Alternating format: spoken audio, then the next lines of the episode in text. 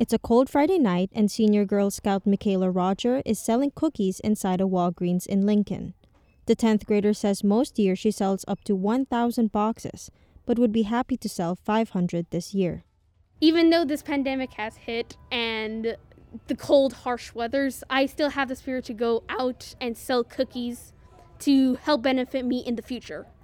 It's not just me who gets benefited from selling cookies, it also is other Girl Scouts in the Spirit of Nebraska and also around the world. Denise Moore is the Chief Product Manager and Retail Officer for Girl Scout Spirit of Nebraska and says each box supports all the Scouts' activities like camping and STEM workshops. She says the success of the cookie selling program is very important for them. This year, it made it a little more challenging because obviously of social distancing. So Girl Scouts had to get creative and use a little girl ingenuity. It's a sign of the unusual times. Cookie fans can now buy boxes through virtual and drive through cookie booths, online ordering, and Grubhub delivery.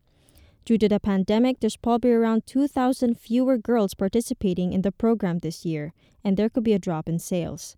But Moore hopes those who are participating, like Roger, will be more successful because of the different ways they're able to reach customers.